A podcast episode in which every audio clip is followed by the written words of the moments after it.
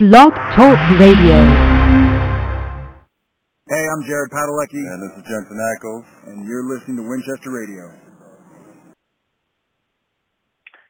Uh, hello, everyone. Welcome to Winchester Radio uh, this evening. Um, evening for us. Uh, thank you for listening to us. Uh, hey, Vinny, you're back. Um, I am. We, uh, I think we should start our podcast this evening. We we will discuss the episode Prisoner. It's probably going to be a briefer version of our podcast tonight. Um, we just wanted to we just want to send our love and support out to our dear Jared Padalecki, Sam Winchester, the wonderful Sam Winchester, one of the two Winchester brothers that for me the show is all about.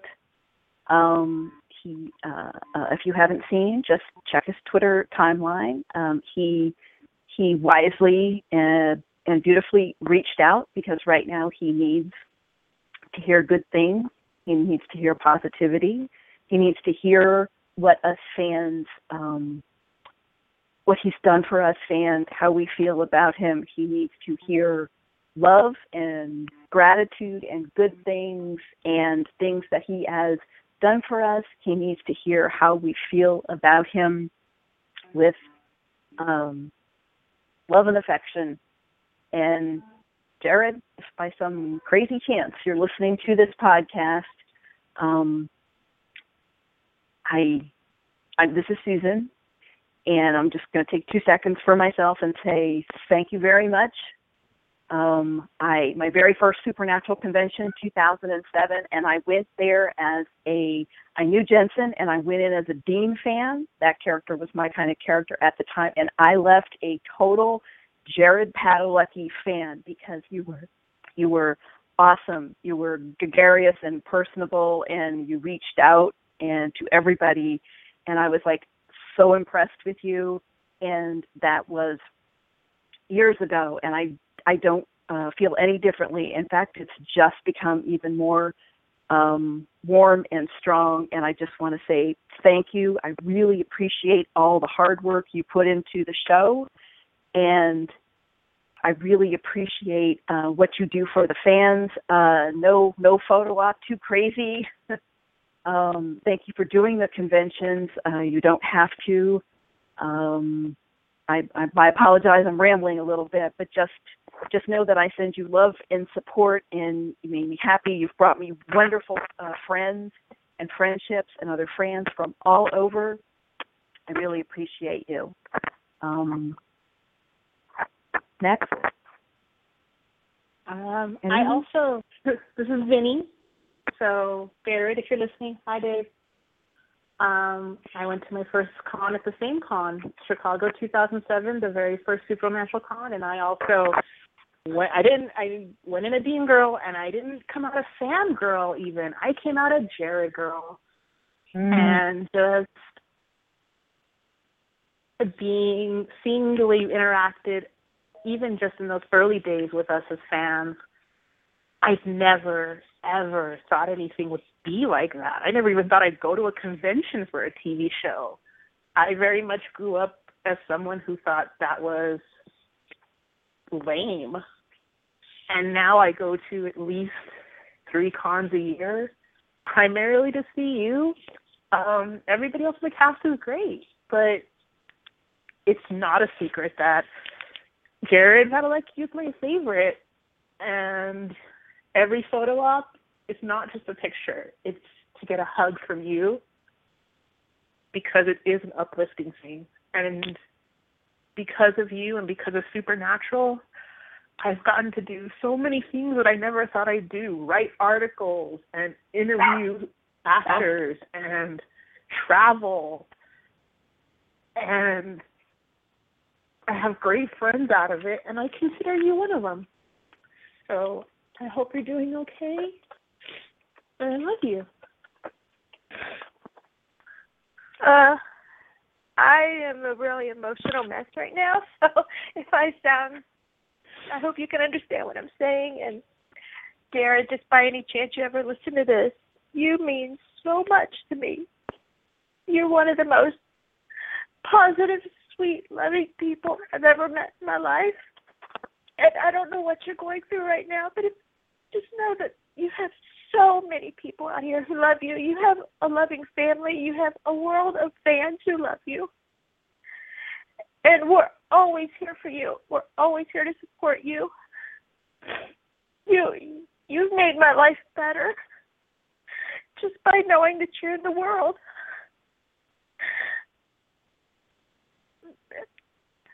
If there's anything we can ever do, you just let us know because we love you so very much. And we're here 24 7. 24 I don't 7. even There's a. I don't even work, so I am literally around twenty four seven. I am literally unemployed and on call. Mm-hmm. and I will limp I will limp to you, Sarah Padalecki. we will come and help you get there. Which for those of you who don't know, but if Jared does listen, he'll get that. I uh I have a really bad back. Um and the last three cons I've been to, um both Jared and Jensen have been amazing about my inability to walk properly or handle my pain very well. And um so again just you're an amazing person. He gives so he gives so much of himself to us. He he he always goes out of his way to make to give make sure everybody gets you know what they need, what they want at conventions. He he, he his always keep fighting campaign. He was he helped so many people, Mhm. and he needs our help right now. So we're and, here. and if he's asking, he needs it. So, and I love that he asked. I love that. I he- was going to that say he- one more thing. I really want to commend this bravery because as someone who's had to ask for help for, you know, emotional support, Mhm. anxiety support, telling people that you need it is the hardest thing to do. Mhm. Admitting it to yourself and admitting it to other people is immensely hard. And to admit it to 2 million people on Twitter, that's the most amazing act of bravery to say, Mhm. not only do I need help, but I acknowledge that I need help. Yep. I I mean I love that he asked. I love that he came to to us and I don't and I don't mean that we're we're not above his family with him, but we are another part of his family and he feels very strongly about us and I'm I'm honored and and, and thrilled that he came on Twitter and said, I need you and I'm seeing many, many, many tweets of of love, and I'm really, really glad. And I hope he's reading them, and I hope I hope they're helping, and somehow in whatever way we can. And I think the tweets need to keep going. I mean, he asked not that long ago, but they need to keep going. Like if you think of it later tonight, or you think of it tomorrow, just just I think keep it going. Just keep it going. And Yes. Don't stop. Just just shower him with love. Give him all the love and support you can. Just just keep it going. Just let him know that we're always here, twenty four seven. There's Mhm. we're always here for him. Oh, I, I'm sorry. I went to peek at Twitter, and the, the band? Kansas just responded. I wow, wow. They was really responded cool. to Jared. Kansas, the band responded. Thoughts and prayers with you. Oh, wow. Thank you. A, if that's not if that's not full circle, I don't know what is. Yeah. Yep, and I'm gonna go retweet that. I already did. Yeah. Too late. Okay. Snooze you lose. Yeah. Um I think it's it's really uh, cool. Also, she's got a cool idea. Is Book Doll at Book Doll on Twitter? Uh, Linda, Linda, is tweeting her favorite things. Yes, hey Linda. She's been tweeting her favorite things about Jared. So you know, uh, tweet your favorite things. Um, And. Jared, again, if you are listening, um, Linda is also a, a huge. She is. We we will probably both go to the mat as Sam girls. Um, she also uh, wrote a huge academic paper on Sam Winchester. So, and she's a professor. She does a fandom class, but she focuses primarily on supernatural, and that's how much you've affected her life that she's literally made a career out of it. So you are that that's how awesome you are. Yeah. Just just know it. And I know sometimes it's hard cuz you know there's a there's a line by Crowley and he says it to Dean, but in general, someone who has a tough time with or or sometimes what they think of themselves, it's no one no one hates no one hates no one hates you more than you hate yourself. And I don't pretend to guess that's what Jared is thinking, but it's it just means that sometimes you're the hardest person on yourself and you just think there's just nothing there to help you. There's no reason to go through and that's why Jared's uh and and honestly that's sometimes that's kind of my thought about myself and him him coming up with his always keep fighting thing really helps me when I think that about myself. So thanks, Jared. Thank you, Jared. Love you. See, Jared, you're you're very, very important to so many people. Just, I hope you know that, and I, I hope it helps it a little bit at least.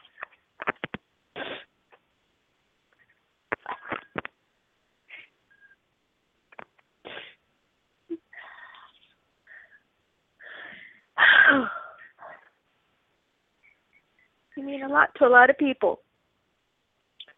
Yes, you do. Um,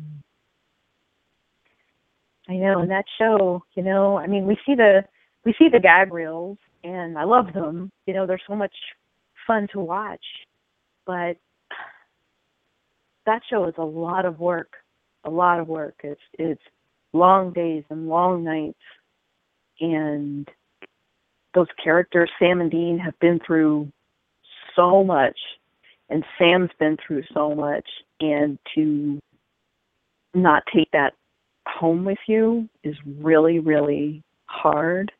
And then you want to be there for your friends and you want to be there for your family. And people are always after you and you want to do everything and be everything to everybody and that's hard and you and you can't.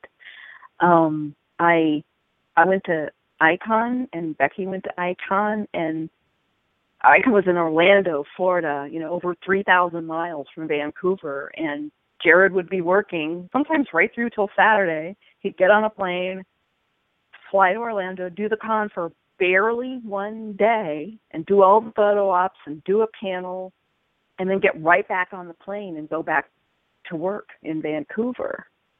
And he didn't have to do that. He could say, you know, that's too far away. Everybody, tough luck you know, if you if you want to see me at a convention or or whatever. Those were the early days. Was thinking, wow, I really appreciate that he's doing this.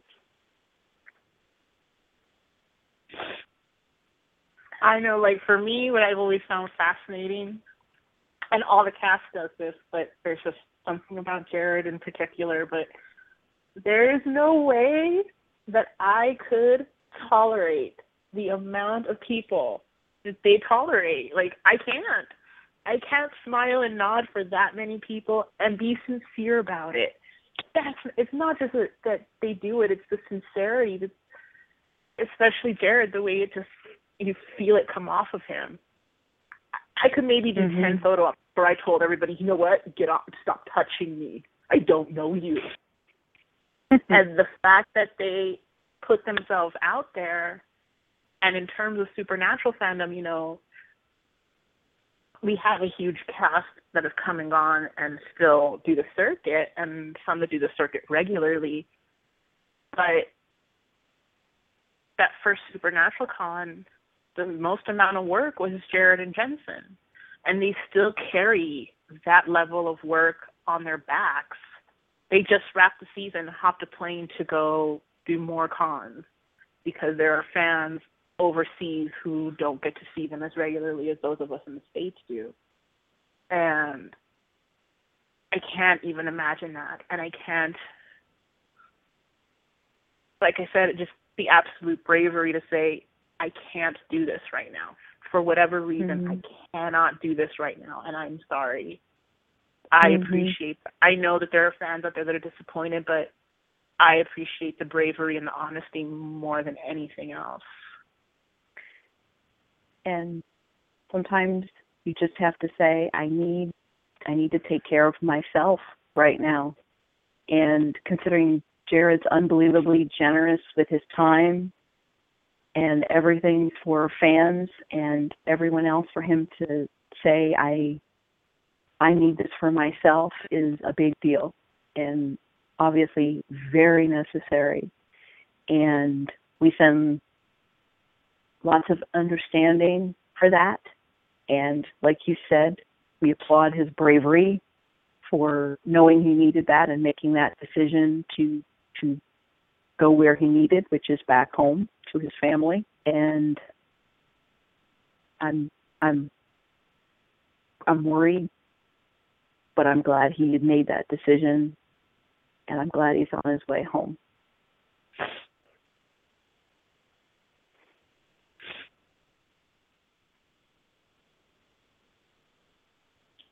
Um, we are going to talk about the the, sh- the episode, obviously. Um, uh, emotional episode and three emotional females right now. Um, so if it's not a super long podcast, forgive us. Uh, we will take calls shortly, um, but it will be a very brief podcast tonight. Uh, yeah. and it is a little weird to be talking about the episode, but I mean, we can certainly talk about it and commend Jared for his performance in it. I was going to say, a- personally, I have a lot of um, Sam Winchester feelings about this episode, so I do, yeah. Um, Okay. uh, this episode was Sam written by Andrew? Dabb. Uh, the episode was written by Andrew Dabb, who is actually one of my one of the writers I enjoy more than others. Everybody knows how I feel about certain writers, give or take. Um, but Dabb is a solid writer, and this was a solid a solid script. Um, you know, speaking of you know Jared and Sam, the beginning and watching Sam and Dean build Charlie's funeral pyre, watching them was heartbreaking. Uh, Mm, kind of could have I could have done without the Charlie montage because it kind of threw me out of it a little bit. I would have rather it just be Sam and Dean and the and the building of the pyre. Um, but I think both of them played that scene very well. It was um, just this muted sorrow for both of them that you don't see in scenes like that. You know, you tend to see over the top, you know, somebody wailing and crying or something, and done quite well. Um, I um you know, last week we we talked about being pretty certain or fairly certain as we could be that Charlie was going to die. And we talked about characters dying on Supernatural and it happens often and we understood we understood it and um and I felt I felt badly about losing her and I liked Charlie but I didn't get emotional over losing her until this episode when I saw Sam and Dean building her funeral pyre. And I didn't mind the little glimpses into past Charlie so much. Um they didn't bother me. I really um it just killed me watching them build her funeral pyre and so sad. And dean is so angry. And then when he carries her body and puts it on the pyre and then he just kind of leans on it briefly like i i can't believe i'm doing this again for someone i love and here i am. And and the song which was by patty griffin um, and she had written it for her father who'd passed away and she was thinking about what happens and and how in the afterlife you can go on and do whatever you wanted and it was kind of helping her hope with uh, cope with grief. And I, I I liked that choice um I felt it was interesting in terms of um, let me backtrack. I think part of my sorry to anyone who's listening, this is going to be kind of me being harsh on Dean, but I mean, I'm rarely harsh on Dean, so you can take it, deal with it for a little while. This is the episode where I wanted to punch Dean in the face, and not because of the mark, but in the beginning. And I think that was kind of a little bit more my problem with it is the episode, the the the splices were very there was a couple of you know Charlie Sam, but it was very Dean Sam um, Dean Charlie centric, and I feel like Dean, who built the pyre alone last time last year because he got Kevin killed, had absolutely no right to be that angry at Sam, and I will take the mark into consideration for that. But Mhm. it is one of those Dean Winchester. I love Dean Winchester, I do, but he is absolutely the most hypocritical dick that ever existed on television. and that's part of why I love him. His how stubborn he is and how much he's willing to give for Sam. But you're such a hypocritical dick.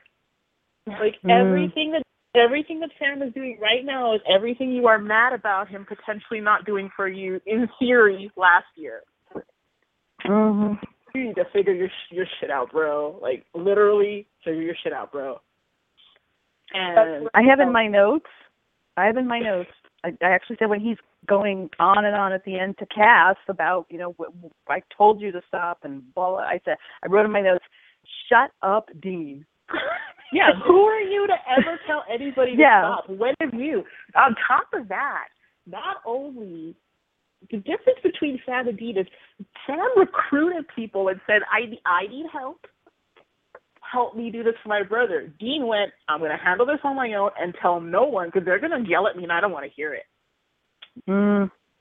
I'm going to do what I'm going to do and screw all y'all." Well, screw you, Dean Winchester. Again, thank you for your stubbornness because I have Sam Winchester because you're a stubborn jerk. But, you know, I don't remember you asking permission or listening to anybody ever when they told you to stop doing something for Sam. So how dare you tell me how dare you tell Sam to do to do as I say, not do as I do.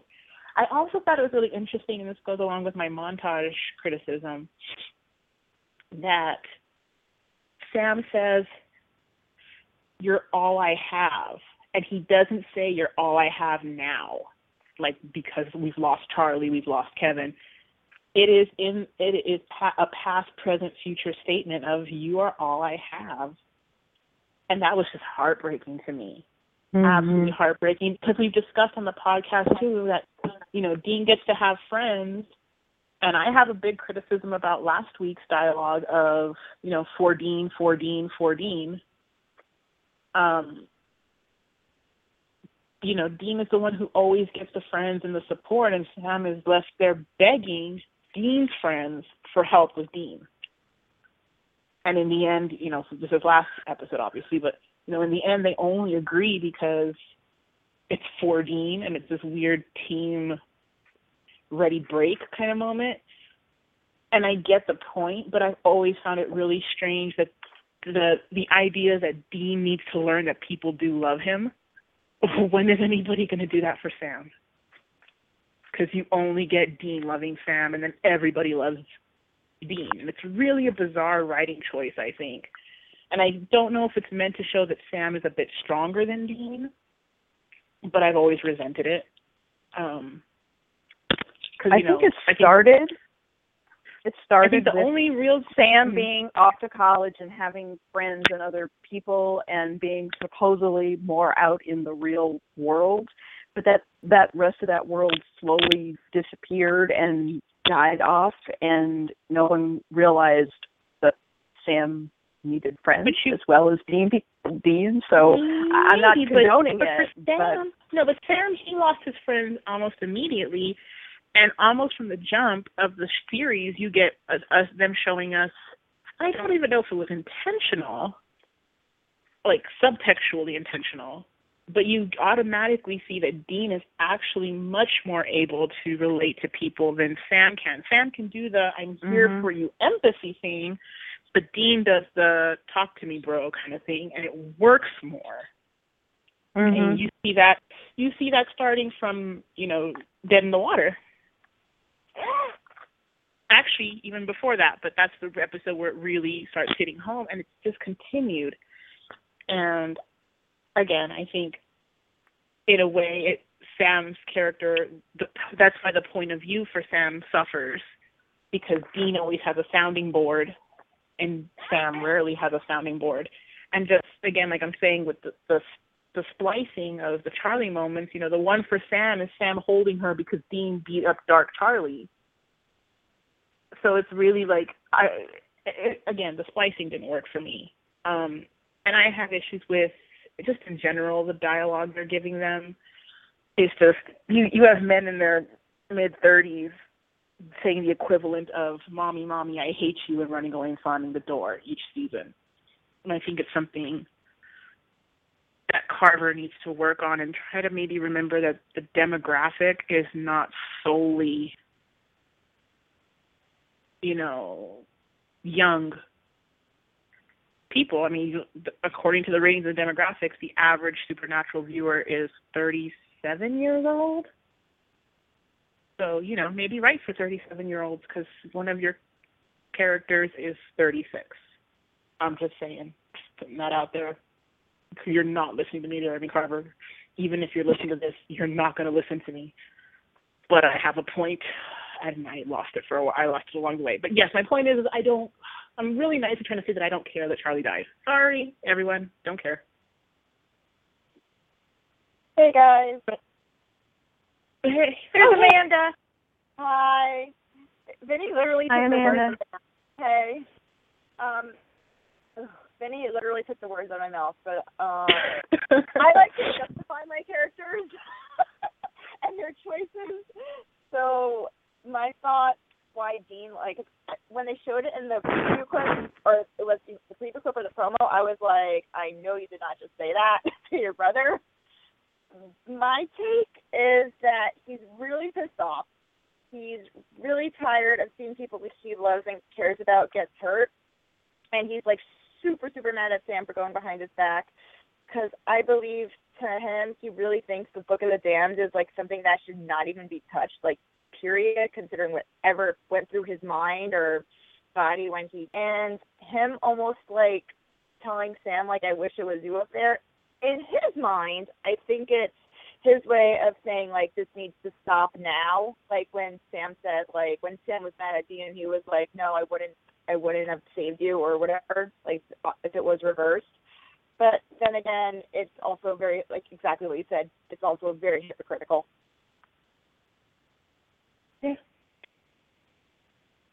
I love you, Dean, but you're a douche. yeah. You're a lovable, emotional mess of a douche.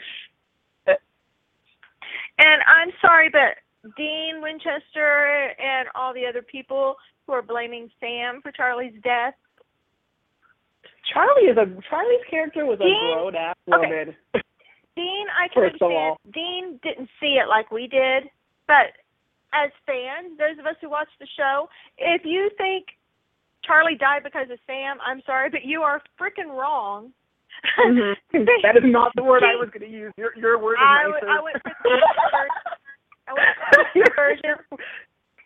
But and I'm not just saying this. It just wasn't nice.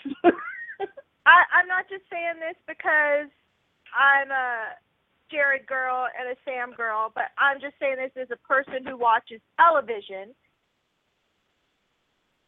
Sam, yeah, Sam asked her to help. She made the decision to help.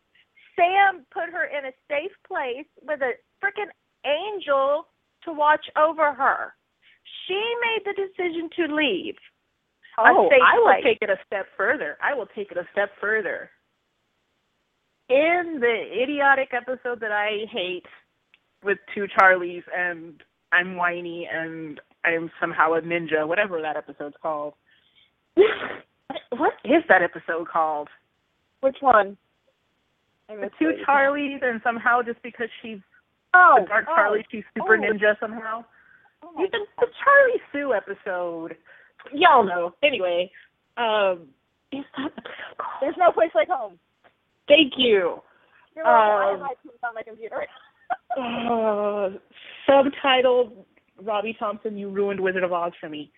Anyway, that's a whole other rant that everybody else has heard already before. No, we're not revisiting it. But in that episode, she makes the choice to go find something. She goes to find the Book of the Damned. Nobody tells her about it. She makes that decision. And no matter what she would have done, the Stynes were going to go after her anyway. It's her fault she left her safe house because she didn't like what Rowena was telling her was literally true. Whatever. I recognize we're not even talking about the, the same episode at this moment, but the point is, she's with. I think people forget because the way they dress Charlie Charlie's not actually a teenage girl. She's a grown woman in the show. They never specify her age, but theoretically, given by the canon we know, she's at least 30. And Felicia Day is 35, 36, around there. Forget which exactly. So she's nearly Jensen's age. So yes, Dean calls her kiddo, but she's not actually a child. She's not actually a teenager. She's not Claire's age. She's a grown woman and she ran off because she didn't like what somebody was telling her. Whatever. And uh, also, oh, I'm sorry. I wasn't. No, go ahead because I'm going to skip points in a minute. Okay. And also to that, to her, she even says that like they're like my brothers. Charlie, Sam, and Dean were technically, as far as we've seen, like the only family or closeness that she's had in her life, too. Yeah. She really connected with them. So I mean, like she would do anything for them because she felt like such a connection with them. So, I Mm-hmm. yeah, she did, she she really did. And all I on her think, I do think that the the subtext is that Dean is is mad at blaming Sam, but that Dean is blaming himself because. Also, I mean, I was making my mother and I were making this argument when she was watching the episode, and she was like, "Okay, now you're getting a little crazy," but I was like, you know, Think I'm actually going to take it to a moment where where Sam tells Crowley everything that's happening right now is your fault, and Sam is technically wrong. Everything that's happening right now is Dean's fault. Completely Dean's fault. Everything that's happening right now stems from episode 901. So, yeah, no, not Crowley's fault. Very much Dean's fault. So, Well, I was uh, I was going to take it all the way back to Dean getting the mark of Cain without really No. thinking about it. Well, that's what I'm saying. It all stems from episode 901, which led to the mark of Cain. Then I said to my mother, I said, I'll take it a step further. This goes back to all hell breaks loose. And she was like, okay, calm down now. I was like, no. Stop. uh, not to not to interrupt or anything, but always keep fighting is trending right now. That's amazing because that uh, to get it to get it to get a hashtag to trend after it's been used for months, the way Always Keep Fighting has is, uh, mathematically and algorithm speaking, an amazing amazing thing. Um, because trending, the way trending works on Twitter, it's it's not just based on how often it's being done. Your hashtag should be like fresh, so that it'll trigger the algorithm. And we've been using Always Keep Fighting since the first T-shirt campaign, so that's I'm actually really blown away by that because that's um unless your name is Taylor Swift, that's really hard to get done. I was gonna say someone else, but I, I, I'm uh, I'm caught between being really blunt this podcast and really careful this podcast, and it's that's what happens when I'm emotional. Uh, And it's all for you, Jared. It's all for Yes. you because So- we love you. those of you who listen normally and think, "Wow, Vinny's kind of a bitch," that's actually happy Vinny. that's Vinny when everything is just perfectly fine and nothing is going on, and therefore the most important thing in the world is being able to get mad at her favorite TV show. That means everything's kosher, golden, smooth sailing. When I'm actually like this, I want to worry. Um, and part of it is, you know, the way that the way the show is going right now, and also just fandom in general. But, um, yeah, like I said, in terms of in terms of the Twitter algorithm, that's unbelievable. So, we love you, Jared. like a lot. Um, We do indeed. You're most Uh, worthy of love. Most worthy of love. what I do. Oh, I actually hadn't noticed that. Okay, I will give Charlie some credit that she know that she names her doc documents the same way I would for Dean Doc. I actually hadn't noticed that. Um, I yeah. I'll be honest. I, I didn't just saw know that. pointed it out on. I didn't either. I just happened to pause. right- I just happened to pause right at that point in this episode right now. So when I went to unpause, there it was. Because I was going to mention, I do. all I do have to say, in terms of narrate, uh, in terms of creating a narrative story, don't nobody called Cass. Nobody called Cass. At no point was Cass called, and at no point did Cass call.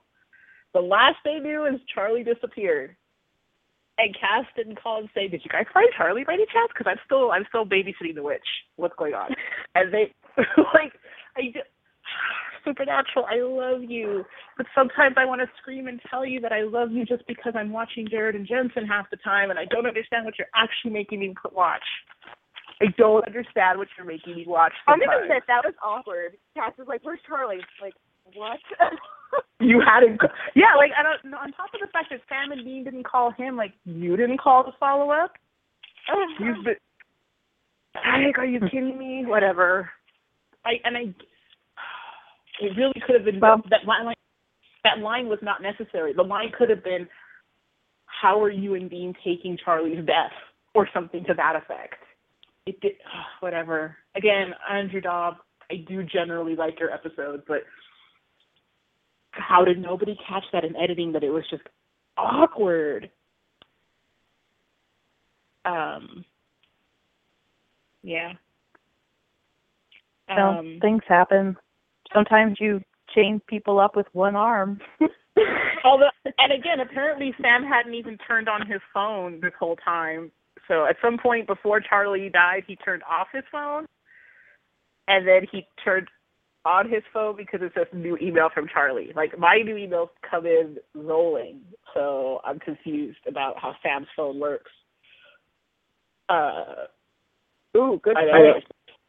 I didn't, I didn't understand that at all. Like, uh, it's just weird. Um, I do find it interesting that Cass is just willing to give up. You know, I don't know if I could, if I were, I don't have a sibling, so the closest I have to siblings are like my closest friends, and I don't know. I feel like it's the equivalent of something going on with Becky and like friend number 312. I do not have 312 friends. I don't know where that number came from. but was like, eh, let her die. We can't do this anymore. She's dead. Be like, no, wait, what? I'm, I don't know. Like, presumably, it's, the only, you know, the narrative wants me to believe that Cass, Dean is Cass's best friend. Although, again, as I said before, Dean Winchester is the worst best friend that ever existed. Um,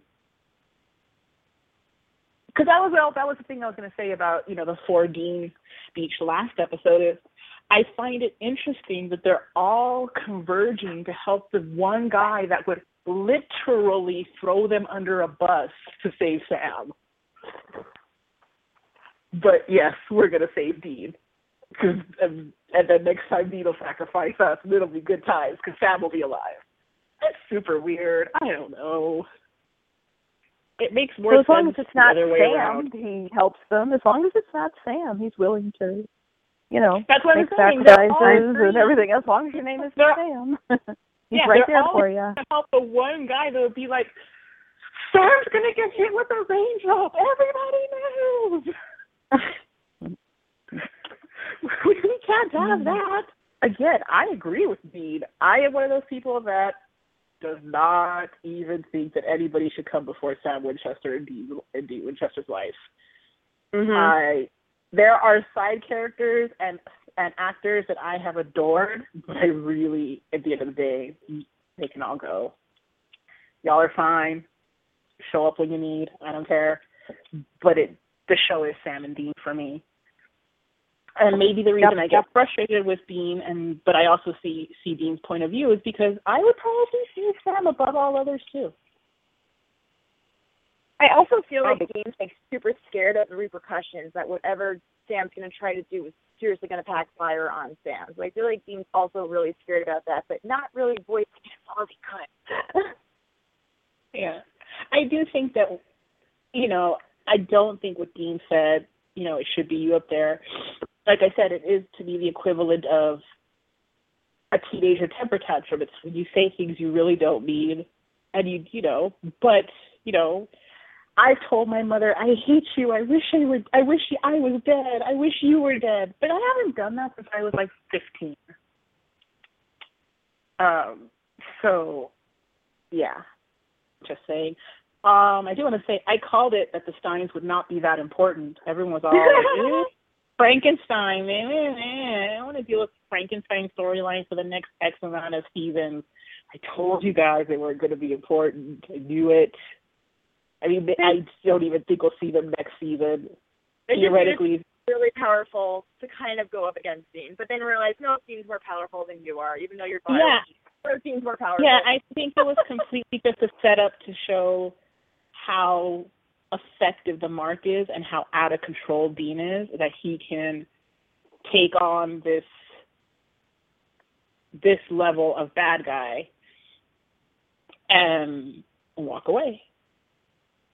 I do for me the mark is a weird thing because Dean does things that we've seen him do without the mark and be you know Cass telling him you never would have shot that kid. I don't know. He might have. Dean Winchester without the Hmm. mark still might have shot the kid. Because Well, you I- know, on top of that, the little the kid lied to him. He said, "I'm not like my family. I haven't done those things." And while he didn't like it, he did do it. Something reminded me, and I couldn't completely off, but when he shot the kid and he was like it's in your blood, that really reminded me of Cain going after everyone in his bloodline. And even though it was after a kid, the kid was not bad, he was just a kid, and Cain felt like he had to kill him because it was in his bloodline, or it was the bloodthirst in his head, or because of the mark. I don't know, I could have taken that well. I don't know if that's what they were trying to show. Um, Will be becoming Cain, or it just so happened that it just happens like that. I will always say what I always say. I think you're I think you're being smarter than the writers. Uh, and as I said, that's not me being mean. That's a quote from Misha Collins himself. That is not me being being, mean. I do think that we see things that the writers don't necessarily see in that way. I feel Um, so happy right now. I think if you asked Andrew Dabb, he would go, "Oh, good catch." yeah. Mhm. I really do. because I don't I don't think that they I think the writers do a lot of this is a really interesting line to say right in this moment and we're never going to revisit it again. Like everyone's very worried about, you know, is Crowley is Dean going to kill Crowley and then kill uh Cass and then go after Sam because of the mark and I'm like, no. no. yes, that was an executioner song. You're right. That was that was definitely dialogue in executioner song. Nope, not gonna happen. Cause it's just not. I think there's a lot of, like I've said before with the writing, sometimes they just want to they make the joke work no matter what at the expense of the dialogue, and I think that happens with regular dialogue as well. That they say something that sounds cool in the moment, and then they forget that they've ever said it um, or they can't make it work later, and so they just dump it. And I, I thought it was. Hmm? Go ahead. Go finish. No. Uh, I don't quite remember what I was going to say. Sorry. I don't quite remember what I was going to say, so go. um, I was just uh, going to say, Dean. Dean is so into the mark of Cain and rage and and he killed all the Styne family and especially the kid and but he's and we've been told that he's getting worse and worse but he still hasn't killed anybody that didn't really deserve it no Even kidding. though- And I think that's the problem with the Mark of Cain storyline. They haven't killed anybody that I feel like, oh my god, that was Mhm. horrific. Everybody Like, they if he killed, I've killed the cop, yeah, like if he killed the cops who were their you know their only sin was being guilt was being stupid you know and and and, and being afraid of the Stynes. yeah and being afraid of the Stynes but he he beat them he beat them but they were still alive when hmm he left Or when he killed so- when he killed Claire's, uh, you know, foster dad dude, whatever he was. I'm like, you can't expect me to be upset or even weirded out that Dean killed a room full of like teenage sex traffickers. Mhm. I, I, I, I, I'm, I'm kind of on Dean's side on that one. And you're trying to show me that the mark is a problem, but really, like I said, I actually don't see any in terms of like killing the Stynes, he would have done that anyway. And you can't even tell me, well, they're human, so that makes it worse. Yeah, they're sort of human, sort of not. Um, Mm. and you just and I think we're supposed to see over- Cyrus as somebody well he killed a kid and he was innocent uh, sort well he wasn't innocent, but he but wasn't he was innocent anymore. no and he wasn't I supposedly going I down think- that path. I'm not my family. I, I, I, this is, well, yeah, you know, he just helped butcher the bully, and exactly. so I, I, um, I, yeah, But I, I can't say he's completely didn't- innocent. Like, He didn't butcher the bully willingly. No, but um, what the what what Susan is saying is he's saying I'm not my family, and dean saying it's in you, and the idea is, yeah, you know, you didn't want to do it, but you did do it, and I get that it's a fear thing, but I think it would have been more effective if it had been if if the narration had been that Cyrus, Cyrus, yeah, Cyrus, for some reason didn't go through with it and still survived. You know, his family didn't put him on the table afterwards, but he hadn't done it. And then what Dean did would have been truly horrific, but it didn't go down that way. And so as as a result, I can't really feel for the kid because I'm with Dean on that one. You know, you can tell me, and I know again the point was to say, look, I don't have any modifications. I'm completely, you know, human, air quotes. Um, but I don't, I don't think Dean can take that chance, and I don't feel like that's a Mark of Cain thing. I think, I don't know, it's weird, and I think that they've handled the Mark of Cain, and I feel really bad for Jensen about this. I think they've handled the Mark of Cain really poorly in one episode he's frothing at the mouth, and at the you know the next minute he's letting Rowena go to save those boys, which is what Dean would do. But then it's what Dean would do. So why do you keep telling me? Uh, there was um there was a thing that somebody linked on from Tumblr, and it was I think it was Dean eating a piece of cherry pie and his mouth was all red, but you could he had the plate of pie, so you knew he was eating pie. And it's Sam and Cass clutching each other, going, "Oh my God, he's getting worse." Oh, they, they literally, they literally they're freaking out over all the wrong things, and Dean's going, "Guys, I'm okay." And I do get like Jensen has given interviews where he says, you know, it's a mask. Dean's, you know, Dean's not really okay, but I don't think that the writing and directing have allowed Jensen to show us that. You're just really showing him be like Dean being in fits of rage, which we've seen. I mean, I know they're trying to. Sh- I agree with you. They're trying to like show like that he's like gone like crazy and stuff, but it's not like it's not to the I don't feel it. We need we need to really believe like oh this is like really really bad. I mean it's bad, but it's not like as bad as probably should be, right? Like, yeah, I don't think that him going ballistic on the uh Stynes over Charlie is all that weird. Not to interrupt, but for anybody who's listening to us who's on Twitter, if you could please right now go and report and block the account that fuck off Jared, that's their name. Um, please go and report and block them right now as soon as you can because they're saying tweeting directly to Jared some of the nastiest crap I've ever seen, and they need gone. So please, right now, go and report and block the account Fuck Off Jared. And remember, when you report, report for harassment, threat, and it, then it'll let you uh, specify if you're asking it for yourself or somebody else. So you will say somebody else. They're horrible, and they need off of this planet. I sorry. I don't want to talk about that on here, so I'm going to be quiet. No.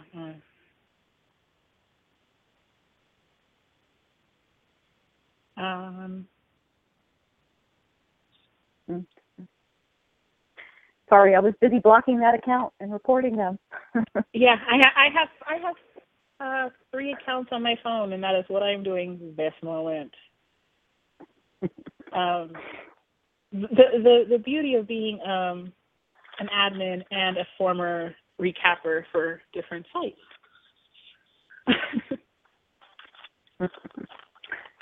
I get I get Well. to I get to ha- I get to use my voice three times.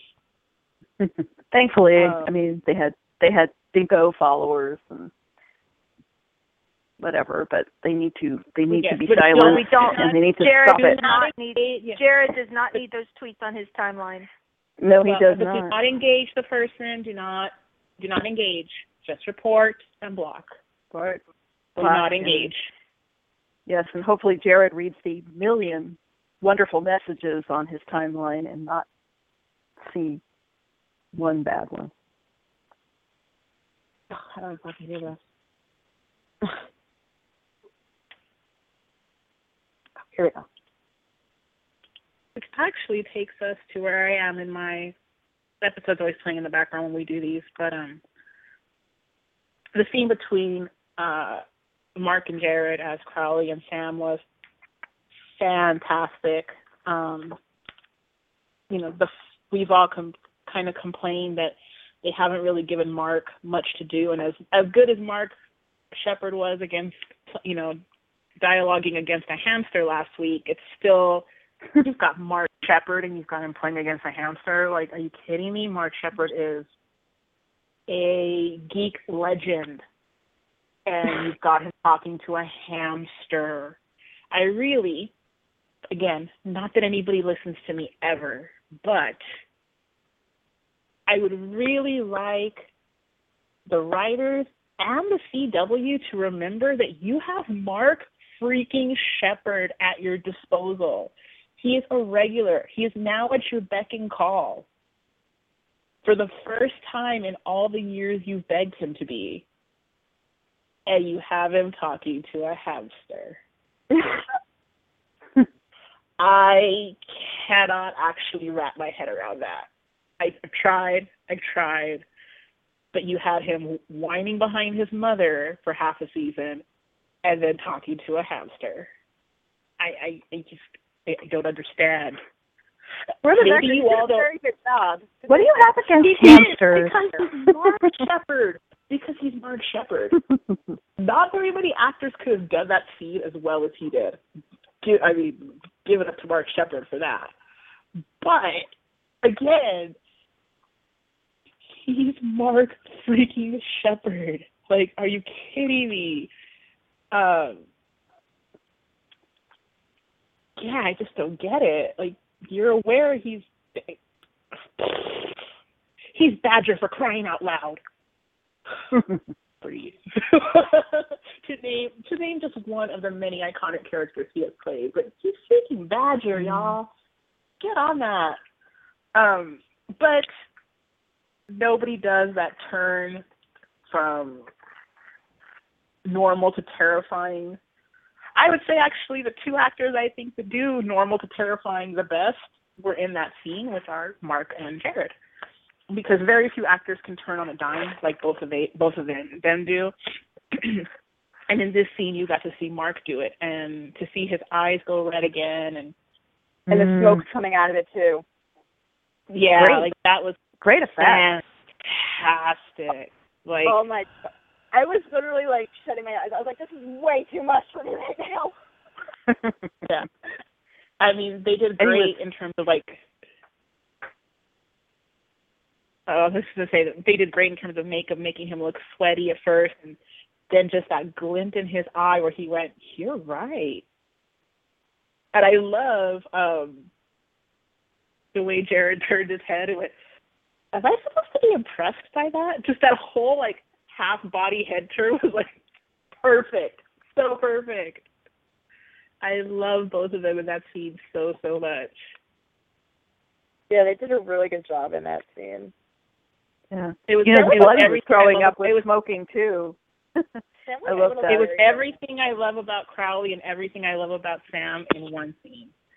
Because you get you get Jared doing the the am I supposed to be impressed by that, and Crowley's giving him his spiel still, and then the next time you turn the the camera turns to Sam, Jared's entire body language has changed to the to the point where his face has changed, where it's just that I hate you. I hate you. And again, both of them fantastic. Yeah. I love how Sam went from being dominant over Crowley to being terrified and Yeah, wondering I if he was about to die any second when he says I could you know, I could I could I could kill you, you know, in a second. I but and I love the line. I love I the line. it. You're, I allow it. Oh, so good. But then Yes, you you're alive well, why do you allow it. allow it, Crowley? Why do you allow it? I've always found that fascinating about Crowley, that he is so obsessed with the Winchesters as well, that it's I don't even know where it stems from. And I would love to see hopefully they'll get into that in season eleven, but It's um, almost like he wants to use them for something, but he just doesn't know what. Yeah. Um, because you know, arguably, he's very connected to both Winchesters. You know, he's been literally inside Sam, and he spent weeks with Dean and genuinely missed Dean.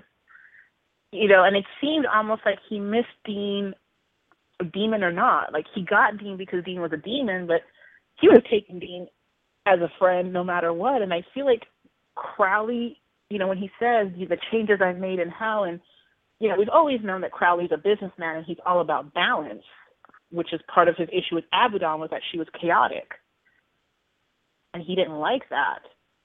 But uh, again, Jared, if you're listening, plug your ears for one second. Um, I could watch him crawl across the floor all day long. I'm just gonna put that out there. Sorry, y'all. Sorry. So sorry. Just well done, director. Who directed this? I don't even. They never, never even looked. Who? That's your Thomas job. J. Susan. Wright. Thomas J. Wright. Yeah. Oh, sounds that great. is yeah. He's good times. He does some really good like creepy shots too. He does. I've always I do like his episodes. I should have actually recognized the style. Um, It's very it's very like almost like movie like a horror movie like yeah. I think at least. I don't know. No, yeah, I actually really sort of recognize the style because very and I also like I don't I really don't think it's on purpose, but I like the mirroring of last episode 22 of, of season 9 where you had the first blade and Dean was able to bring it to himself versus Sam not being able to get the knife in this episode. Again, I don't I don't think that's on purpose. I think this is because both episodes are written by Andrew Dabb. But um if you are someone who wants to look at a meta aspect, I think that's a cool one. Um I actually quite enjoyed that he almost got that. Which actually takes me back to another thing.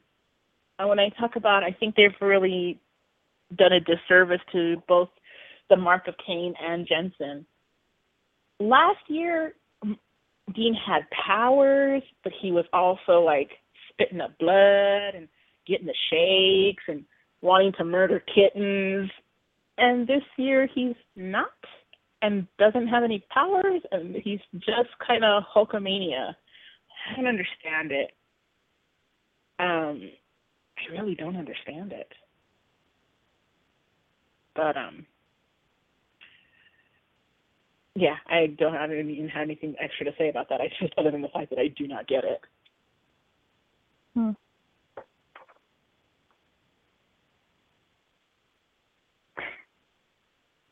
I thought Dean had a great line this episode. Yeah, like kill gods. Oh, that was a good episode. Oh, Mm. update that that uh account is now gone. Good job, family. Yay! Yay! Good job, fandom. you had one Got it job. done quickly. you got it done. Um, I really loved um Jensen in the um police station scene. Like he was so cocky and just like so like oh god, what did I write? I, I wrote another word cock. I wrote another word besides cocky. Um and Jensen is double until I know it. Upside down shot, Sandy Rose. Oh my oh confident, how cocky and confident he was in the police station. I just uh he did such a good job and he was smiling when he was like saying like I'm gonna get out of here in thirty seconds and I was just like, Oh Mhm. hot. and, and there was a nice there was a nice callback to old Dean. mhm. Um, I also liked when he's really calm when they have him strapped down, and he's like, you know, I'm not gonna die. I'm gonna come back, and it's not gonna be good times. And exactly like that. you know, and just the way Jensen played it too uh, was just this nice, you know, that nice subterfuge of of at first letting them think that he's maybe doesn't have it under control, and they think that they're in control, and then him just going, nope. But I thought that was great when he's like, you really don't want to do this, guys. Trust. And I like I like the idea also, but that Dean doesn't want to be a demon again. That even though he's pissed off at Sam, he's pissed off at himself, he doesn't necessarily want to go down that route.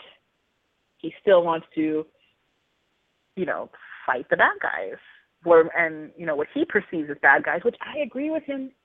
I'm not gonna lie.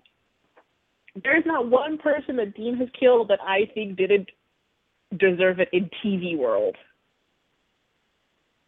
I mean, maybe not in the real world. They probably should have gone to like, you know, court, blah blah blah, legal system. But in TV world, I see nothing wrong with it. David Caruso would have killed them on CSI Miami too. Let's be real.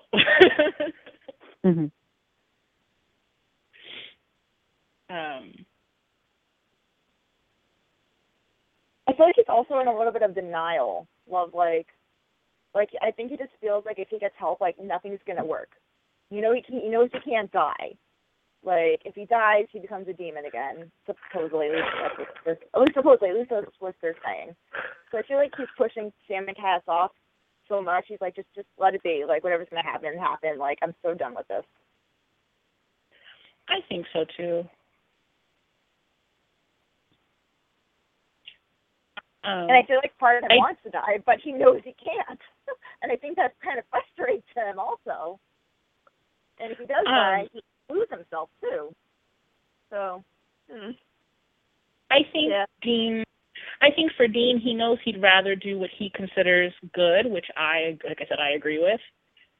Um, and he knows that if he's a demon, he will go back to not caring, and he'll go sing karaoke in a bar again or whatever. Um, I will never not be disappointed in in what in how short the demon Dean thing was, and that really get to get into it the way Jensen en- envisioned it in terms of how scary it would be if Dean doesn't care. I think the idea of that is great, but I we just don't, you know, it didn't work as an arc, and I'm bummed out for Jensen about that. I'm not gonna lie. I agree. we Um, had like half a season of Soulless Mm. Sam. We could have had like Yeah. half a season of Sam and Dean. Yeah. that could have worked. We needed more Demon Dean, for sure. Um, I mean, we'll get into it. We always do, or we'll, we usually do. I don't think we did last year, but we do try to do an end of season roundup with um, a few uh, of our blogger friends, our most beloved blogger friends, who are willing to give us their time. Um, so we'll obviously get into things like that more during that. So um, probably do that in a, mm, two weeks or so. Um, but um, I have to say that for me, um, the idea of the Stynes burning down the bunker did not affect me at all. I don't have a problem with the bunker, but I do. I am someone who comes from the the Joss Whedon school of burn it down, um, and stagnant sets get stale. Uh, exposition sets get stale, so you know had to burn the library in Buffy. You gotta burn. You gotta get rid of Giles' house. You gotta get rid of the magic shop. Sorry, spoilers if you've never watched Buffy the Vampire Slayer. They go to a lot of static sets. Spoilers for a 20-year-old show. My bad. Uh, but you know, you can't really have stagnant sets because they do become redundant and they become just a source of exposition. So, you know, nothing against the bunker personally, but um I think it's a set that was gorgeously made. It's amazing. But in terms of storytelling, I had no issue with the potential of it getting burnt down. I'm actually slightly disappointed it didn't because again, I come from the Joss Whedon school of burn it down. I understand, and I know you have to do stuff like that, and it's like when they finally burned Bobby's house down. But Jim Michaels tweeted that, like, basically, there's no way they're touching that very expensive set. it's like no, I know, I know. getting our money out with of it. it. yeah, we're stuck with it because it's it's it's gorgeously made and like Jim said, it's a uh it's it it was it was a money it was a money eater. Um, so I get it. Uh, and I kind of you know I I want to say that I get the idea of finally having a static set because you do need an exposition set. But then, as someone who's been watching X Files for the past couple weeks now, I'm like, no, you really don't, because we hardly. I mean, we see Mulder's office every now and then, but other than that, no. So, oh my God, I just made the first X Files reference. oh, it's begun. Is this how it happens? I'm so Is proud how of it starts? I'm so proud of Is- you. Is this how I- it happens? Oh my god! You- and you I can't it see it, but- it's not like I. You can't see it, but Becky and I just high fived. like, and it's not even like I understood your reference. No, no, I made the reference. Oh, oh. Um, Yeah. and I'm in season But you have five Mulder's now. apartment, very important. Mulder's Yeah, but you very don't- you important, don't- as well as Scully's to a lesser extent. But we don't see it very much unless there's something you're not telling me in the next two seasons. Um, What but season are you season on? Five. I'm on season five already. Wow. Yeah, and that's when I took a break to watch a different show real quick. Um, oh, allow me to take a moment. I'm sure Becky doesn't want me to do this. She'll forgive me because she loves me. But I have felt this way for a long time, and I'm going to say it. And I'm going to say this as somebody who knows that the Tribune owns this publication and therefore they're also affiliated with the CW, and it's all one giant business. Zap to it, you are trash. You are absolute Mm. trash. You are one step above a trab of, of a tabloid, and I have never had any respect for you as a publication, and that's going back years, and it continues to this absolute moment, this literal Mm. absolute moment. I would like you to note, Zap to it, that we have as many followers as we do. And I think in the entirety of us having Twitter, we've maybe posted your articles three times because you had an exclusive. So just saying, you're trash. Yeah, You're absolute trash. I will not argue. Um, And to use another X Files reference, I'm not going to give you another minute on my time. Yeah. So, um, didn't click on the article, just read the title of the article. Not clicking it. Uh, you can take your AdSense dollars and shove them. Hmm. And I'm I'm sure other publications will soon be doing the same thing, and I will pretty much probably feel the same way. Um, That's Mhm. vague enough for y'all to figure it out, I'm sure. Um, But yeah. And So- again, Becky's already, and Becky's already forgiven me for that, so get over it. There's nothing to forgive. There is nothing Yeah. to forgive. Yeah. Um, uh, I do. I will go to the mat for people I love, and I love Jared Padalecki. So, you, you know, to quote the internet, I will fight you. Well, you mentioned you mentioned Jared and uh, Sam crawling across the floor. I have to mention Dean strapped down was mighty hot for me. I, you know, I was that will mention it, but I felt bad. I felt bad after the crawling statement that I didn't want to mention the strap down statement. But okay. In, you're welcome. in our in in our defense, in our defense, Jim Michaels once said that the reason they torture girls on the show is for ratings. And I'd like to believe that they strap Dean down and make Sam crawl for the same reasons because I watched. I rewound a lot, Mm, both times, mm. whatever. So if they Um, really, really loved me, Dean would have been strapped down shirtless. That's. You know what? I thought about that, but there's something about Sam and Dean just not have. This is how, you know, how air quote deprived we are as a fandom because I'm sure Arrow fandom is like, wow, you guys are cheap dates. Um, as long as they're taking their jacket off, I'm like, ooh. Well, yeah. we don't even get that very often, but uh, yeah. If if they had gotten Dean down to a T-shirt, I would have been like, "Oh, really?" Because again, like I said, Arrow side was going, "Wow, sad." A a T-shirt that they had the scalpel get get caught in, and then it would have just been ripped in a couple places. That could have been interesting too. Oh, there is something about Dean Winchester just having his shirt open and you can see his undershirt. And I'm fine. Again, I don't know what that says about me. That that's enough. That it's enough.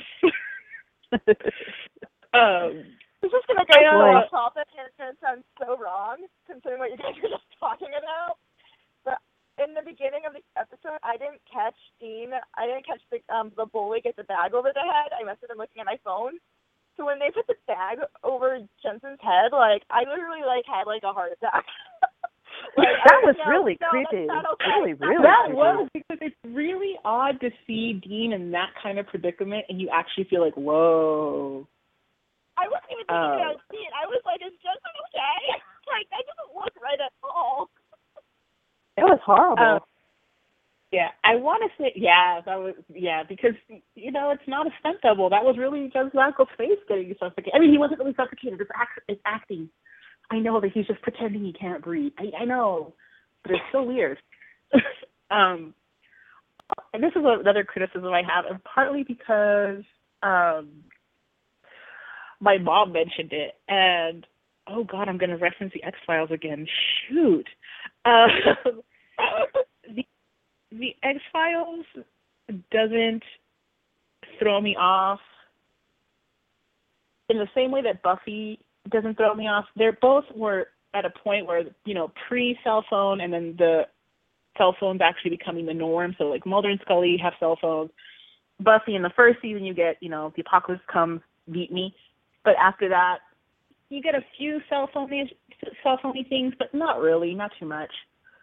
I feel like Supernatural in the last couple episodes in particular is really pushing that cell phone thing hard and like I shouldn't be able to tell what kind of cell phone you even have, but I know Rowena's got a six, Charlie had a four, Sam's got an Android. Like wh- why? Why is this so? Why are we so phone phony? And why is everybody phoning? Oh, you you and you and Cass can call each other now, but you didn't call him until Charlie was dead.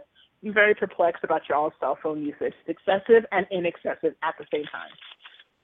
I really think they need to dial back the phone communication on the show because, as I've said, with jokes as well as you know, I get it. You guys have to show this, this the Windows Surface. I get it. It's it's advertising, budgeting. I understand, but it dates a show. And in two years, we're all going to be like, look at his phone. It's stupid. Uh, I don't watch Arrow all that much, but when I flip to it, they use the Surface thing too. So I feel like it's a. I think it's like a yeah, it, it is. It is. Yeah, they have to, and I get it. But I do think it's um. There's a way to do it and a way not to do it. All I know is Sam has a laptop and it's an Apple.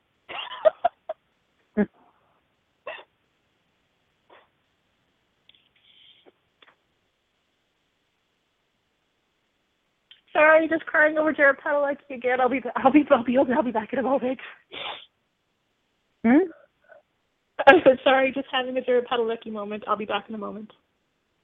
Susan, if you don't know what she's talking about, check your text.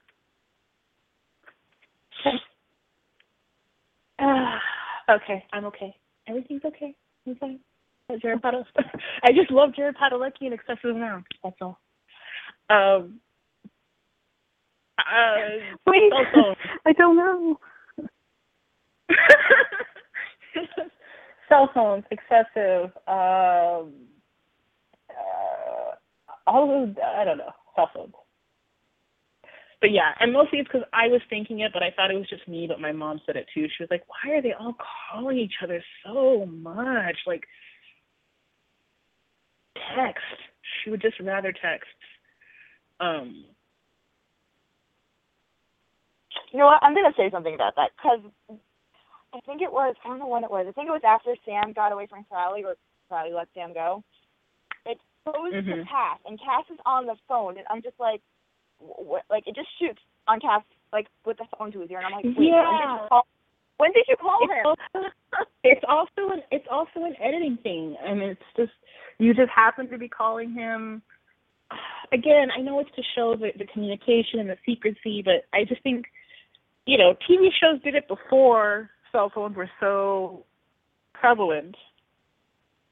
So I think to rely on cell phone dialogue is oh, is cheap and tr- is cheap trickery. Eh, sorry. Um, picture of Sam, Dean, and Bobby was heartbreaking. Heartbreaking. Um, because again, I'm one of those people that, yeah, you can tell me family don't end with blood, and you can tell me um, everybody's family, but to me, when it comes to Sam and Dean, family is John, Mary, and Bobby. Mhm. Um, you know, not even the. Campbell, not even the Campbells were, you know, not even the Campbells were family for them, I don't even consider and that was blood. Yeah, and they were blood. And Henry, you know, they liked Henry, but you know, he's the grandpa they never knew. So I like Henry. Can we bring Henry back? Adam Glass, Henry, please. I'm just I saying, that. I would really dig a Henry spinoff. And oh, see, there you go. We get a Henry spinoff, you get to keep your bunker, but like not on Supernatural. I'm just I like where I'm this brilliant. is going. I like. I'm just is going. saying I'm super smart is my point. Um,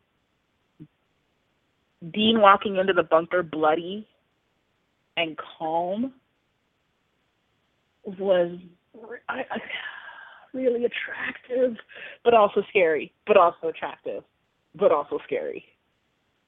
I love when Dean, when Jensen plays that really calm terror. And again, he's done it without the mark, so you know it's something we've seen.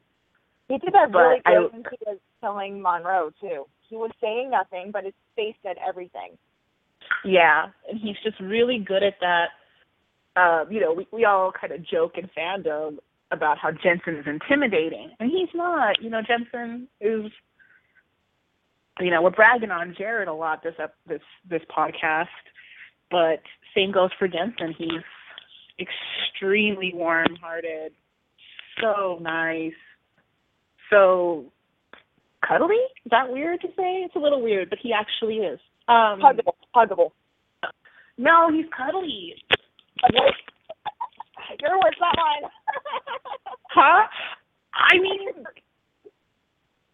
again, Becky jokes about it, but That's I get a, I get a lot of Jensen hugs.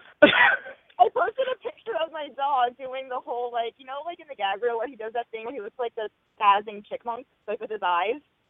oh yes. I posted a picture because my dog did that, and I posted it on Facebook, and I grabbed a picture of Jensen in the gag reel, and someone asked me which ones were cuddly, and I was like Riley, but I'm like, but Jensen is more huggable. Yeah, I, like I said, Becky and I have a running joke that, you know, but I do get a lot of Jensen hugs. Sorry, sorry, other people, but I'm, I'm really broken, and limpy and gimpy, and he hugs me for it. I don't know. I would, I, I would rather have a better back than Jensen hugs, but if you're going to have a bad back, Jensen hugs aren't half bad. um, but I would actually trade a non messed up back. Sidebar. But anyway, because some people did think it was weird when Becky and I made that joke, uh, but that is why we make that joke. But um, point is, is that but when Jensen can flip that switch into menacing, his his face is terrifying. He can do that cold, cold look so well. His face and eyes say so much, with like not even speaking. Like that's how good he is.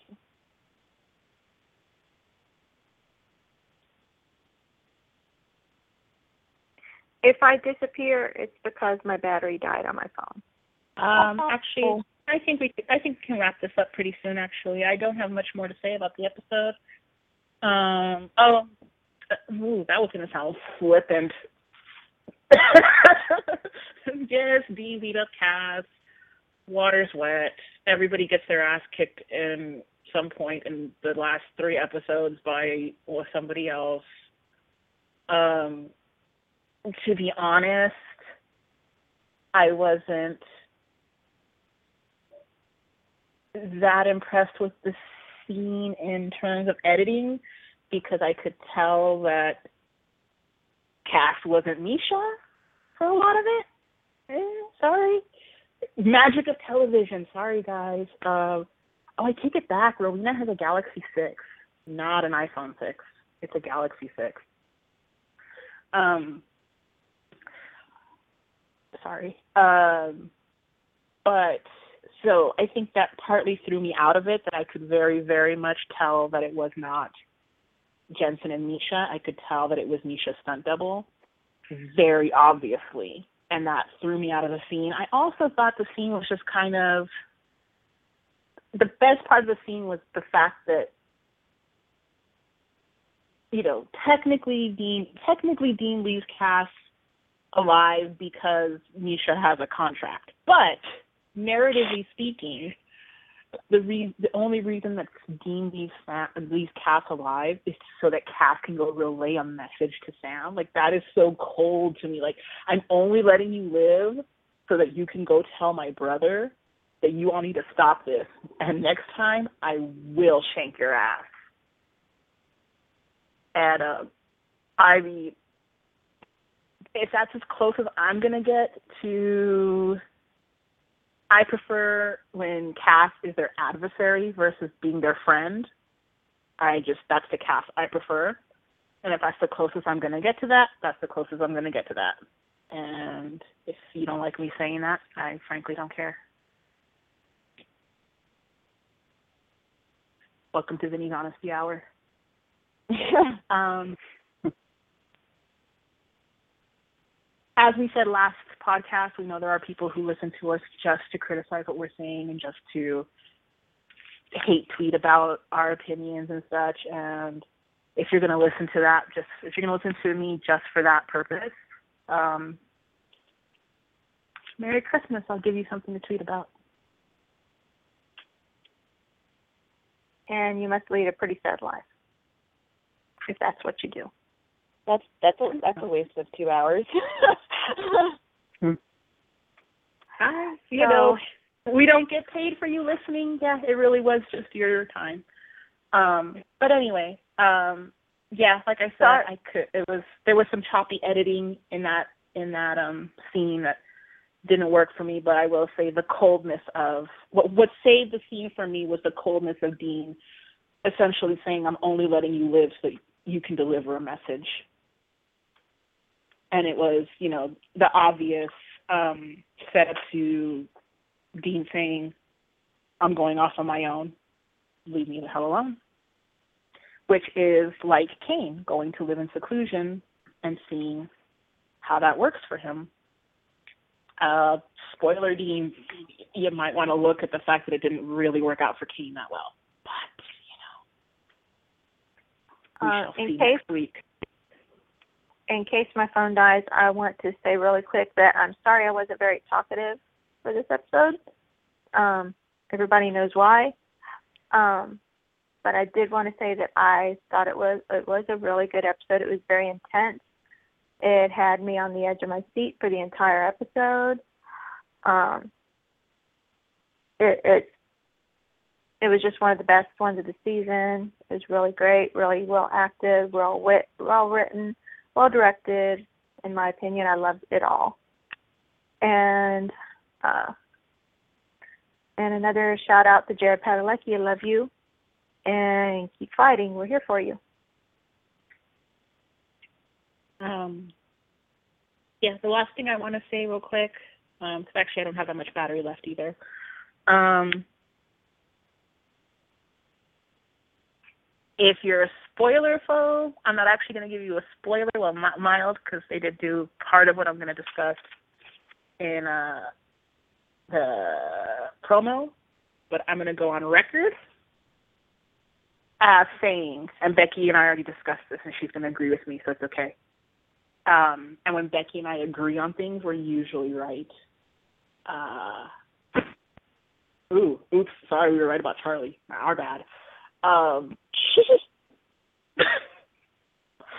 uh, I also make really insensitive jokes when I'm sad, by the way, guys. That's kind of a defense mechanism I have. Um, so anybody who listening is listening, that is a huge character flaw that I have. But I'm aware of it, so you know, we trudge on. Um, I figure, and since we have Amanda, and I don't think Susan, I don't think I've told you my theory yet. Oh, I want to hear. I it. I wanna hear it.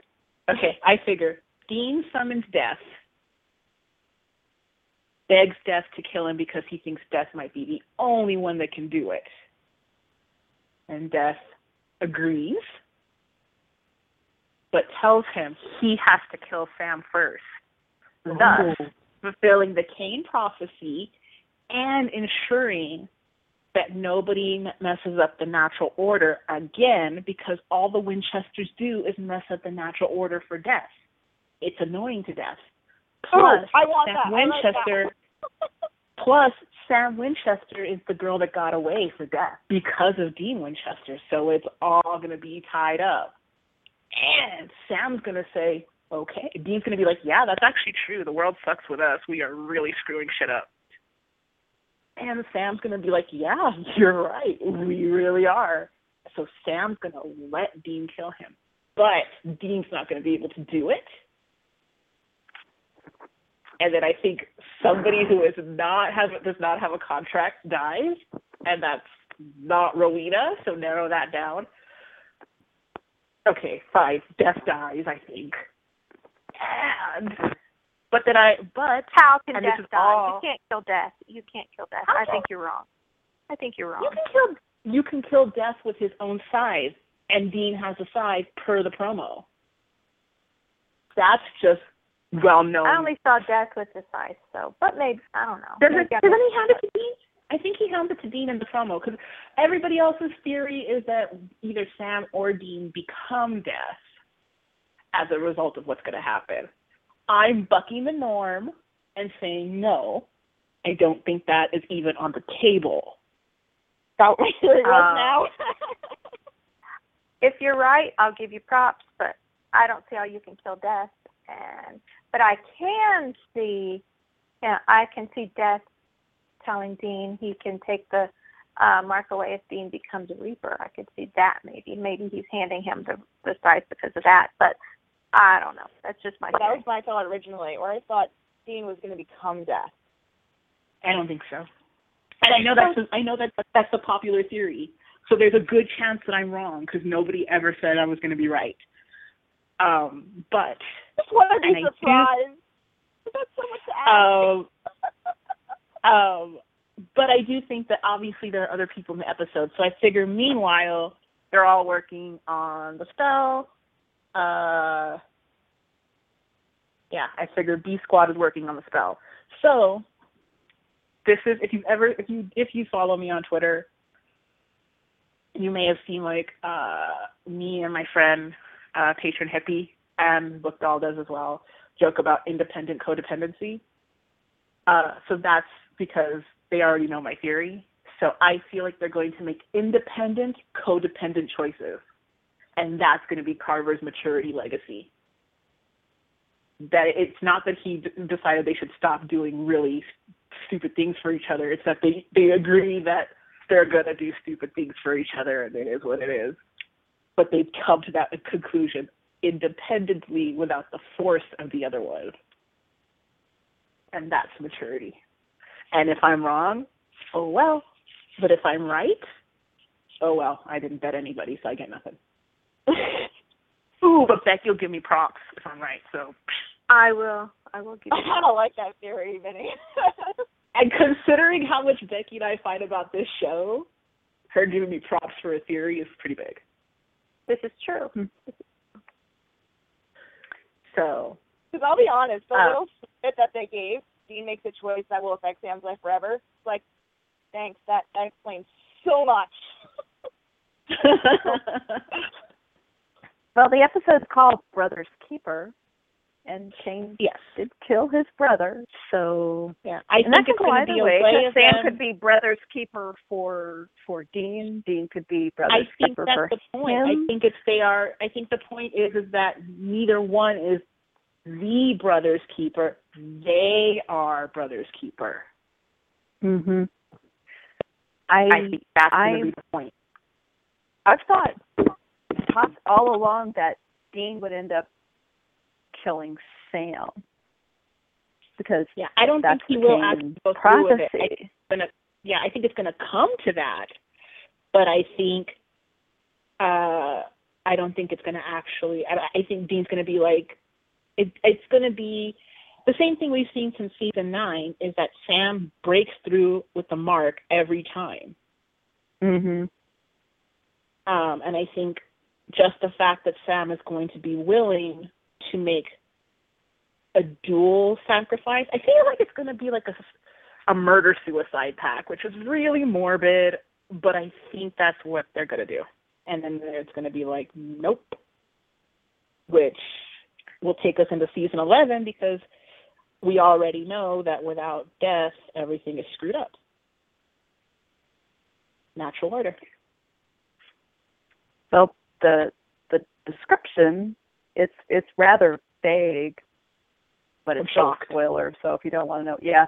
Well, it says if Dean makes a decision that affects Sam for the rest of his life. Well, killing Sam would certainly affect the rest of his life. yeah, yeah, But- you know, pretty, pretty much. think- So I think I don't You know, know. it's always been, you know, since season two we've had you may have to kill your brother, you may have to kill your brother. So it's always been Dean's fear. Um but I do think that um I don't think it's something Dean will be able to do. And I think the fact that he'll get close to it will horrify him and that'll bring him back. Yeah, like he's gonna like he's gonna back out. Yeah, I think it's just going to be one of those nope, can't do it like kind of things. Um again, we'll see in a couple of days. But yeah, I think the point is going to be that you know, Sam and Dean have always had some prophecy they're supposed to fulfill, and they never do. They always, you know, take their uh, destiny into their own hands for good or for better or for worse. Really wish I had had a better phrase than that. That sounded really marriagey. Um, you know what I mean. Um, but yeah, I think that. So yes, I'm going on record with that, and if I'm wrong, well then I'm on the record wrong. I I go back and forth about thinking that that Dean I know the theories out there Dean will will become death. And and the promo seems to make it look that way and I can't decide if it's a misdirect or if the promo department just isn't paying attention again. and just and, and putting the actual resolution in there. Oh, and and I, I'm sorry, handing over Death Skype Skype is so. Big deal. I can't come up with a better word than hokey at the moment. Well, and I can. I mean, here's the thing. uh, It's twofold. Um, you have um, the fact that technically Dean has already been Death. Uh, we had Death takes Mm. a holiday, which is hmm you know. Oh, and I mean, no, no, no. Sorry, appointment is Samara. My other point was going to be we've seen what happens when Death isn't around. Death takes a holiday. So we've already seen similar things to this. Um, so I don't. I'm really hesitant to say what I'm about to say because I literally said the exact opposite about Robbie Thompson. I don't think Carver would be that derivative of the literal earlier works of Supernatural to um, make one of them the Grim Reaper. Yeah, I yeah. I don't think it makes any sense, you know, because that's a that's a full time job. you know, and I don't. And, and what the thing is is um death is neither good nor evil. He just is. So I don't think it's I don't think it's a you know they're going evil by being death kind of thing the way some people are saying because death is neither. He just maintains balance, and I do think that for him, Sam and Dean are. I think he has kind of like Crowley you know, this kind of love hate thing where he admires the fact that they keep dodging him, but is thoroughly annoyed by it as well. As well. hmm Do you think Metatron's Well- gonna have to have anything to do with the new finale? Because I was watching an episode and Castiel did mention he's like maybe if we had the demon tablet with how to like I- deal with the Mark pain. So I was like, you know what? What happened to that guy? I think I do think that we're not going to see Metatron until season 11 because I do Okay. think that he's going to be um I think he's going to be Cass's main storyline in season 11 because I do think that um I do think that they're currently having a bit of a struggle trying to fit him and Mark into full-time roles. Um well, full-time being regular. I think they're struggling with it, so I do think that they are keeping things like Metatron um in their back pocket for reasons like next season. Um, so yeah, I don't think we're going to see Metatron or the Demon Tablet. I'd be very surprised. I think that would be a lot to try to deal with. I do really think that I don't think the and I have like who was I having this argument with not too long, but they're like the book is a misdirect, and this was already like two three days ago, so we'd already seen this episode. But um, the book is a misdirect, and I don't think that the book is a misdirect. I think it is genuinely going to be come into play and genuinely be what cures Dean of the mark itself. I think I think we're done with the mark at the end of the season. And Becky and I already discussed that. She agrees with me. That I think this is this this is the end of the mark. Literally. Yeah, and I and I can't even say that I'm upset about it because I do think that it was really botched. I hope they don't backtrack and think cutting Dean's arm off is going to work because they've said it Well, won't. and you know, theoretically, all they had to do was DH Dean one year. That was uh Clarissa's theory. That why didn't they just DH him one year once they realized that that actually worked? You know, that's logical. I told her to quit being silly. it also But makes yeah. me wonder that, like, I know like Crowley's supposed to be like a really bad, bad, bad at Meet the King of Hell and stuff. They haven't really used them for that yet. But the fact that like a hex bag didn't work by Rowena, who was all set on killing him, and then like there was a bullet with like a devil's trap carved in it, and he was able to pull that out. Like, are they like trying to show us like Crowley's like really that bad, but we just haven't seen it yet? Or am I just looking way too I think? So. No, I think so. Especially when we get the dialogue of him telling Sam, you know, I've done things, messy things that you can't even wrap your head around. And I mean, to tell Sam Winchester that you've done things that he can't wrap his head around, you've done some really gross stuff. Yeah. This is a man. This is a man who drank a whole human. So you know, if you're if you're badder than Sam Winchester, you bad. and I do think, real quick before we wrap it up, um, I do think that that is kind of where they've gone wrong with the Mark of Cain, is that in season four and five, they were really willing to go there with Sam. You know, they were really willing to heavily push the envelope with the character. And Oh, I yeah. just they I just don't feel like they're willing to do it with Dean. And I don't understand what they're scared of because Dean is played by the guy who wears Jensen Ackles' face.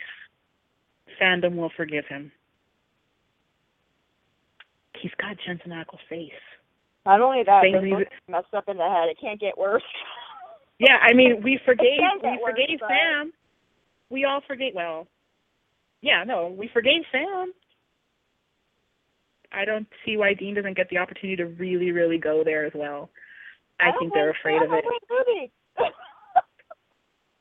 Well, but I mean, he did really deplorable things oh yeah, yeah, yeah, yeah, yeah. in a very, in a, in a very, you know, the road to the road Yeah, good to good intentions is paved with gold. yeah, yeah, But yeah. they were really deplorable, and at the time when we all watched them, we were horrified. Oh yeah. um they, you know couldn't believe TV you know a TV show was going there with their main character and I just don't feel like they're willing to do that with Dean and it's I think Jensen could have done really fantastic things with it and it bums me out.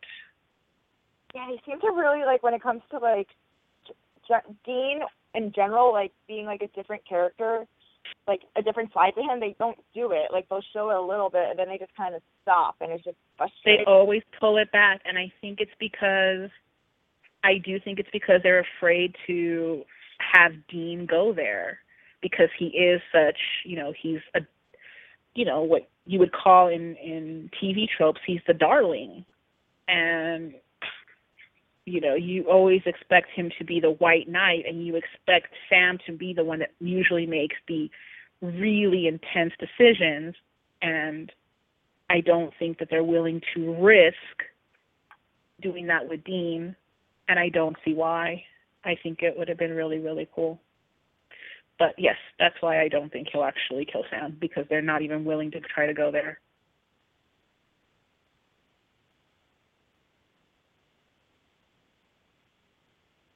Now you made me depressed. Yeah. I'm like, I need, to go watch, I need to go watch season four now.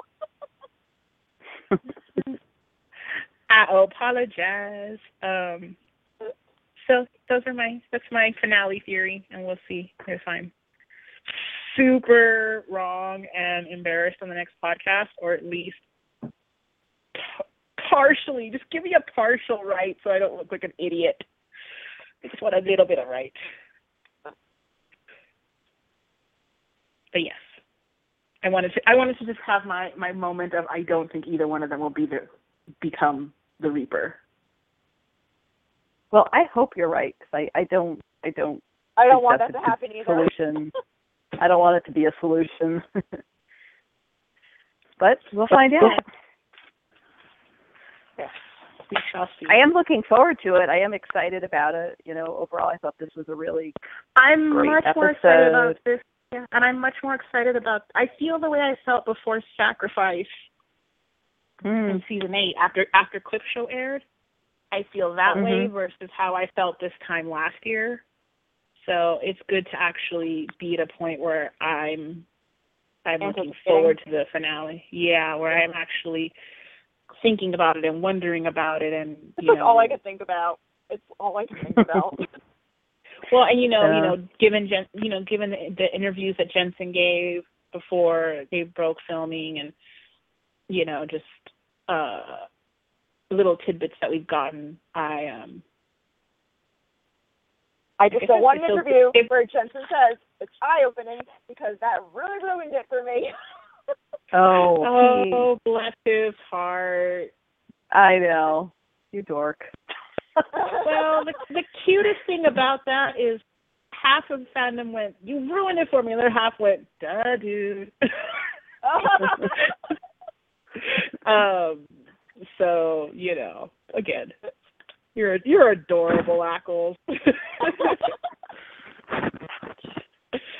um. Yeah, that's that's all I've got. Unless anybody else has anything. Um, any any news that we any news or Um, anything else we need to no. mention? we still got uh we still again we'll continue to do Tea Tuesday. Um people are already starting to get their uh Moose and Squirrel always keep fighting shirts, so that's really awesome. Uh 'cause they technically only began shipping today according to uh Represent's website. And some people already have theirs, so um also some people are still getting their first round of Always Keep Fighting shirts. Again, if you have the information, please contact Represents Customer Service. Uh, please don't contact us because we we we don't we can't help you. Um, and I don't mean that in a mean way. I mean we literally have no way of helping you. We don't have the ability. So don't have any access have- to we- any yeah, we didn't actually partner with them in any way. Um, but um, they do have a Twitter, which is Represent CS for their customer service.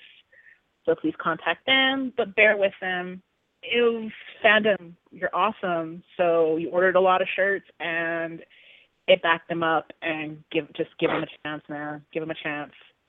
Um, I got a I got an email tonight from Represent about I ordered a, a tote bag, a black tote bag. I was about to say And- the totes are going to be backed up. hmm You're Yep, so there- happy about your tote bag. And since we actually, since they actually wiped out the manufacturer's inventory and have to wait for them to send us more, so they uh, the Did they say black anything tote about- bags will not be out till June third. Hmm? Yeah. Okay, good. I got the blue, so maybe I'm fine. Yeah, got the blue no, I've bag. only heard about the black. I've only heard about the black um because somebody on my timeline, other than you, uh, Susan, got the same email because she had bought a few tote bags for uh some people, and um so she had gotten the email. Um, so again, just bear with them. They didn't expect this fandom to be as awesome as it is, and now they know that we will kill your inventory. Uh, as far as we're concerned, your inventory is a demon, and we will kill your inventory. It's just how we roll. Yeah. Uh, well, I'm sure they're like, this is a great, great problem to have. Yeah, it's a great I problem mean, to have. you always would rather have the demand than the supply. Uh, aside from that, um, again, we'll have, as we kind of teased, and hopefully we're still able to do it, we will have a special treat after the finale. Um, so that podcast will probably be a couple days early if all goes as planned. Um, and then we will do uh, once we get everything sorted, we'll do a wrap up uh, finale podcast with some with some people, and uh, also doing a project with uh. So keep an eye out for that. Um, a few other people are involved as well. It's going to be a blind democratic vote of the top 25 episodes from the pilot to this episode. So the finale of this episode was not applicable, or of this season was not applicable because she needs the list before it airs. So if it's really good, sorry, it's not going to be in there. Uh, but that should be a lot of fun. So we will, uh, of course, tweet the link to that. Oh, um, we have hit and have now surpassed a million likes on Facebook, which is unbelievable. You could not, I don't even have words for it that a million people care what we post. um, that keep up with us for for news and updates. It's actually mind blowing. I I don't I don't actually have the right words for it, but it's and I'm probably a little too emotional to be thanking people right now anyway. Um but you know, to all our all the people who follow us on Facebook and Twitter, thank you so much for your support because you know, as we've said, we just do this on our free time and thanks. We the support is definitely needed on some days. So thank you all so much. And thanks to everyone who listens to us, whether it's live or later. And even if it's just to get mad at us, thanks. At least you're hearing. Yep. Thanks again, everyone, for listening. And again, we send out lots of love and care to Jared. Keep your tweets going to him. Um, Yes. The constant source of love and support, I'm sure, is uh, helping. And it's always good to have it there all the time. So when you get a spare second, send him a tweet. And Jared, we love you. Yep. Love you, Jared. Thank you again. And in, in some variation, all four of us will see you soon. we're all at some point we're all gonna go to a con again. Don't pretend like you're not. Oh, well, well, yeah. Do not pretend like you're not going to a con at some point in the next three to six months, because I know y'all. I had to do math for a second, okay? so yes, uh, yeah, that's it. That's it. And Um, we'll let um, Jensen and Jared play us out.